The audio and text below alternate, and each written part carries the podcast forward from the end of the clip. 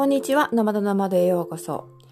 今日はですね、またあの家族のお話というか、割と個人的な話をしようと思ってるんですけど、あの、イギリスに住んでいる夫のお母さん、つまり義理のお母さんのことをお話ししてみようかなと思います。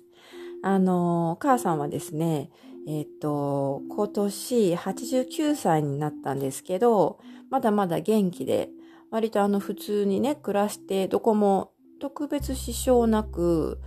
えー、暮らしてるんですね。一人暮らしなんですけど、あの、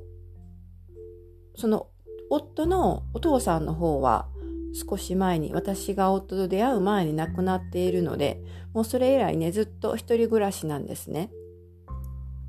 でですね私ももう何度も会っていて何度もあの、まあ、実家というかね義理の実家に滞在させてもらってるんですけどやっぱりでも89歳なので心配じゃないですか。で、何かあった時に、家の中で何かあった時に、あの、どうやってコンタ、周りの人にコンタクトを取るのかなっていうところが心配で、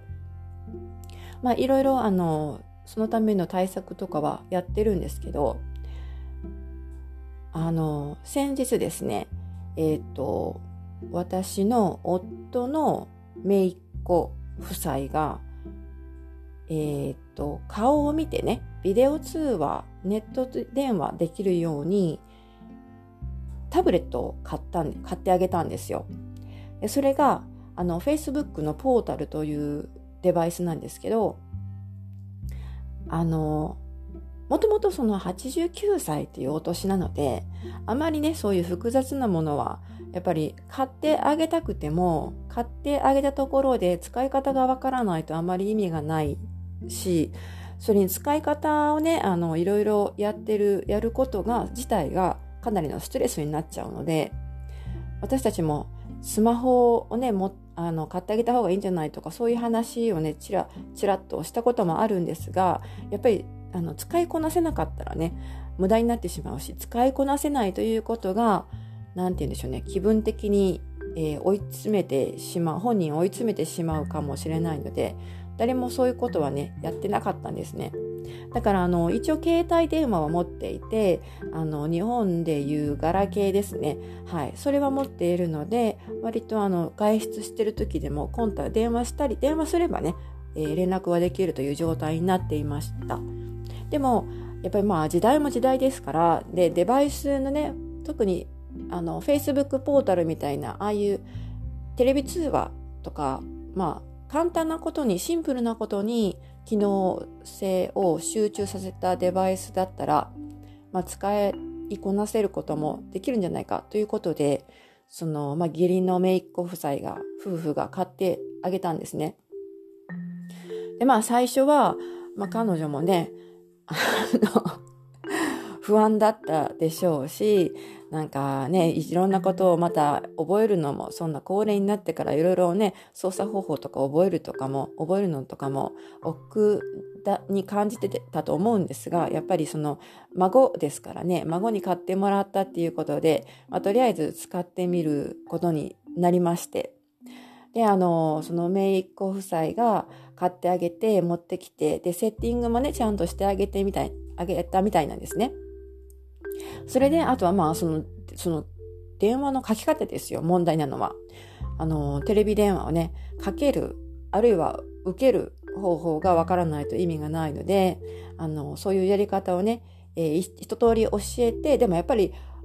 覚えられないですよね。私たちでもなかなか一通り覚えるのって難しいじゃないですか。よほど使い慣れてから、やっとなんか、あの、スムーズに操作できるっていうことがありますので、まあ、彼女は、お母さんは89歳という年ですから、あの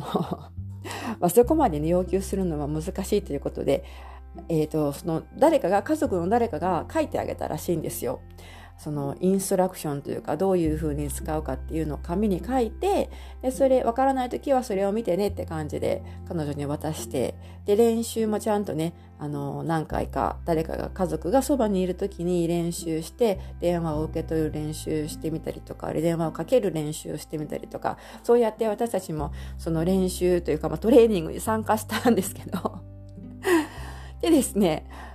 まあ、あの最初はあの、多分、私もちょっとそういうところはあるんですが、私の母なんかもそうで、やっぱりそのカメラで映して、自分の顔をカメラで映して誰かと話をするっていうのは、ちょっと抵抗がある人って多いと思うんですよね。特にあの私ぐらい以上の年齢の方ですよ。それで、あの、まあ、孫とかね、子供とかの顔は見たいのは見たいだろうけれども、自分の顔をね、あの、映して電話をするのはちょっとなんかこっぱずかしいみたいな、ちょっとなんか変な、ね、違和感があるみたいなところがあってですね、最初は、なんて言うんでしょう、シャイというか、割とあの、引っ込み思案というか消極的だったんですけど、でも、でも慣れたらやっぱりそれ気に入ったみたいで、もう今ではね、毎日電話がかかってくるんですよ。毎日その、えっ、ー、と、Facebook ポータルを経由して、WhatsApp であの電話かけてくるんですけど、毎日、えー、大体こちらのカナダのケベックの、あカナダ東部ですね、時間の、えっ、ー、と、午後12時から1時ぐらいの間に電話をかけてきてくれるんですね。イギリスの時差が今5時間なので、えー、イギリスでは夕方の5時とか5時から6時の間、そのぐらいの時間帯になるんですけど、で、彼女の方からもうほぼ、ほぼ毎日かけてきて、で、あの、やっぱり、ね、89歳になっても女性なので、ちゃんとね、一応髪の毛も髪型も整えて、ちゃんと服を着て、ドレスアップして、外出しない日でもちゃんと服を着て、で、そういう形でね、あの、テレビカメラに映して、カメラに自分の姿を映して電話かけてきてくれます。だからね、なんかね、あの、すごいなと思って、89歳ですよ。もうね、あ今度もうすぐ次の年になると90歳ですからね。そんなお年で、あの、まあ、デバイスというかね、こういう IT とかを、まあ、使いこなすというところまではいかないんですけど、やっぱり積極的にこう使ってみるっていうのがね、すごくなんかいいなと思って、まあ健康でいられて、いられるからこそできることだと思うんですが、まあ、それを前提としてね、なんか何歳になっても何か新しいことを学ぶことはできるんだなというふうにちょっと感動したわけです。はい。ですから私もですね、まあ、皆さんもですね、どんなに年をとっても新しいことを学ぶということに諦めず、年だからといって諦めてはダメだなというふうに思いました。というわけで、今回はね、そういうお話をしてみ、ちょっとなんかあの、個人的な家庭の話なんですが、いろいろその意味を考えていくと、意義あるエピソードじゃないかなと思って、ここにシェアさせていただきました。